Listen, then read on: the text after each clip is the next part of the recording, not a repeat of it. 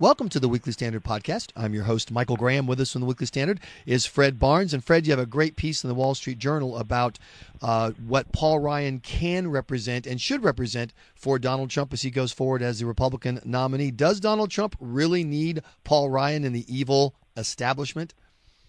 I think he does, even though, look, so many things have been going right or appear to be going right for Donald Trump. Know, the polls in Pennsylvania, Ohio, and Florida, key states, show that he's tied with Hillary. Uh, Gallup comes out with a, a poll that shows that uh, he's doing as well among Republicans uh, as Hillary is doing among Democrats.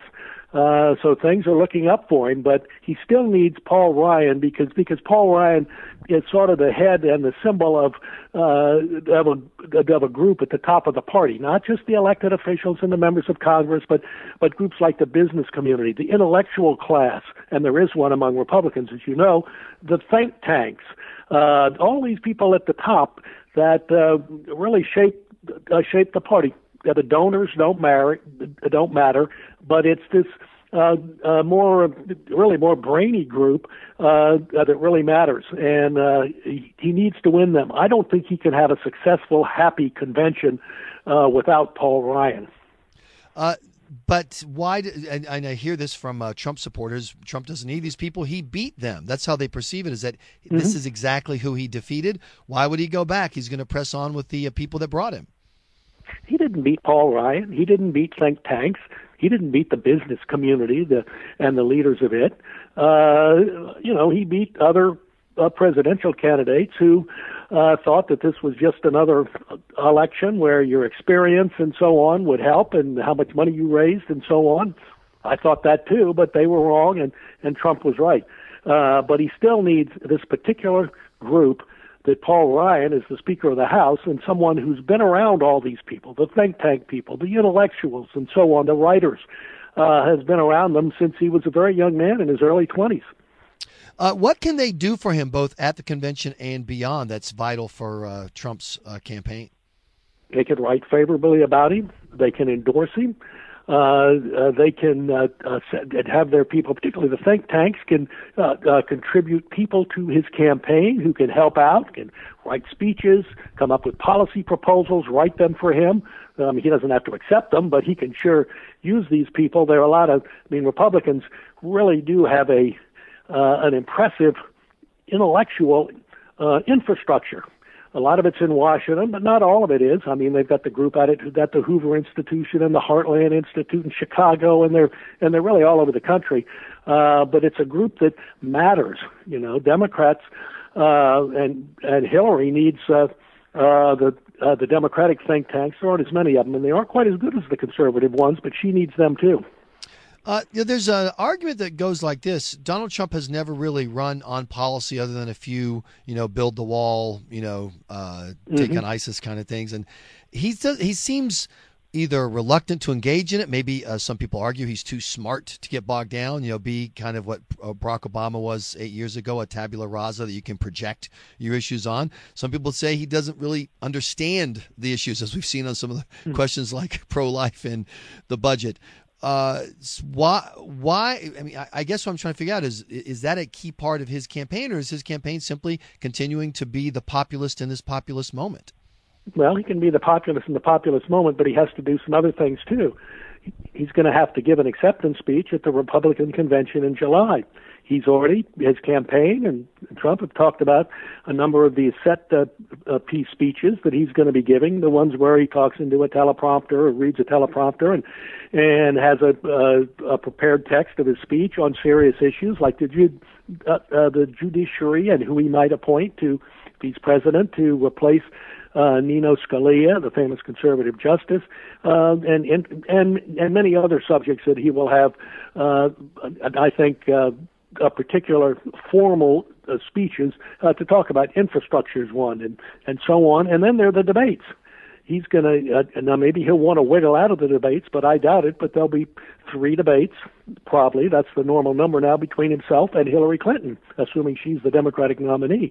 And what is he going to just uh, uh, you know, talk about well that guy's a loser and you're a loser and so on. You know, he's got to do better than that, and he needs some help on this. Well, once again, I know a lot of Trump supporters who would say he doesn't need to do better, that he's doing mm-hmm. it just fine. And that brings us to the big question. Mm-hmm. Um, let's say Paul Ryan comes on board and says, I want this team of thoughtful people who have an in depth understanding of budget issues, foreign policy mm-hmm. issues to guide you. Is Donald Trump going to become the kind of politician and political candidate who will take that guidance, who will embrace these policies, who will connect them together in a coherent framework? Or, as many people want him to do, is Trump going to stay Trump? And let me take one more step before I get your answer, Fred. There are a lot of people reluctant to support him because their attitude is you can sit him down with all the think tank people. You can, you can have Edmund Burke on one end of the table and William Buckley on the other, and at the end, Donald Trump's going to get up, stand up, go to a microphone, and you know say something crazy, call somebody like you said, call somebody a loser, and just go on. Trump is never going to stop being Trump. Where where does Fred Barnes fall on that debate? Well, I agree with you that Donald Trump is never going to stop being Trump but he doesn't have to be Trump all the time. There are other times where he needs to give, and I think this is what he'll do. We'll see the Trump, uh, the Trump who uh, tweets and who calls in the morning TV shows every morning and, and appears at rallies and says uh, and speaks extemporaneously. You don't know what he's going to say. We'll see that Trump.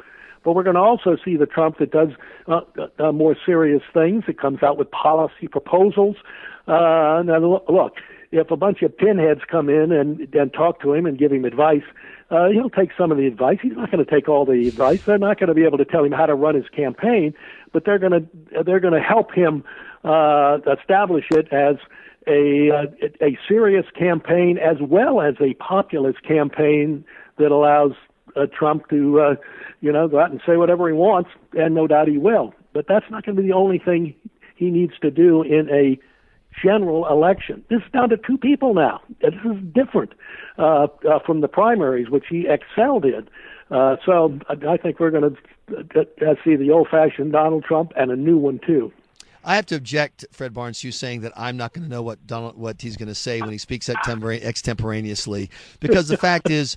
Donald Trump doesn't know what he's going to say when he speaks extemporaneously. I don't, I don't think it's fair to burden me in a way that you don't burden the candidate. Fred, Trump's made an interesting announcement uh, late Tuesday on the issue of his tax returns, and uh, let's set aside that he pledged that he was going to release them, they were going to come out, etc. He's simply saying now that he's not going to release them. From a strategy standpoint, is is that a smart move for Donald Trump? And can a Republican billionaire get away with spending six months saying, "I'm simply not going to release my tax information"? I would say a Republican billionaire uh, cannot uh, get away with that, with the exception of Donald Trump. he probably can. He's not your average billionaire. I know a few of them, and he's not. He's not the average one. Uh, you know, there must be enough in there in his tax returns that might be embarrassing. Uh, that he's figured out that it would be worse for me if I released it rather than stonewalling the press and reneging on my promise to release it. He doesn't want it to come out. I know you're reluctant to make uh, predictions. We all are after the past mm. nine months. But in, is this? Do you think that that's going to end up having been the right strategy, or is he, even Donald Trump, going to have to cave if there's a drumbeat of ads from Hillary and pressure from the media to say you can't expect people to vote for you without even giving us the basic information on your conflicts of interest so might be you know a, a, a parent there in your tax returns can can or, or is he do you think he can make this work it's going to be hard. And we've seen him walk back uh, uh, some of his statements. We've seen that in the last few weeks. He's walked back what he's uh, said about the federal debt and how you pay it off, and and he's uh, and so he's willing to do that if there's an outcry against what he said. Uh, now this uh, there will be an outcry. I don't think average citizens are going to care about it much, but the media will. They will really be relentless at, about this, and and and we'll see if they have a uh, if they have enough uh, muster and can exert enough pressure on him. You know, when I stop and think about it, and here's Trump, he's a tough guy. Uh, if there's any, if there's ever been a presidential candidate who could just thumb his nose at the media and and others as well, and not release his taxes and get away with it, it's Donald Trump. It also shows that Donald Trump has a heartening confidence in the federal government, Fred, because he's assuming that the uh, Obama IRS hasn't handed all that information to Hillary Clinton already. So that's there you go, a, a flash of optimism. Fred Barnes, thanks so much for joining us. We appreciate your time. You've been listening to the Weekly Standard podcast. Please be sure to check weeklystandard.com regularly for podcast updates. I'm your host, Michael Graham.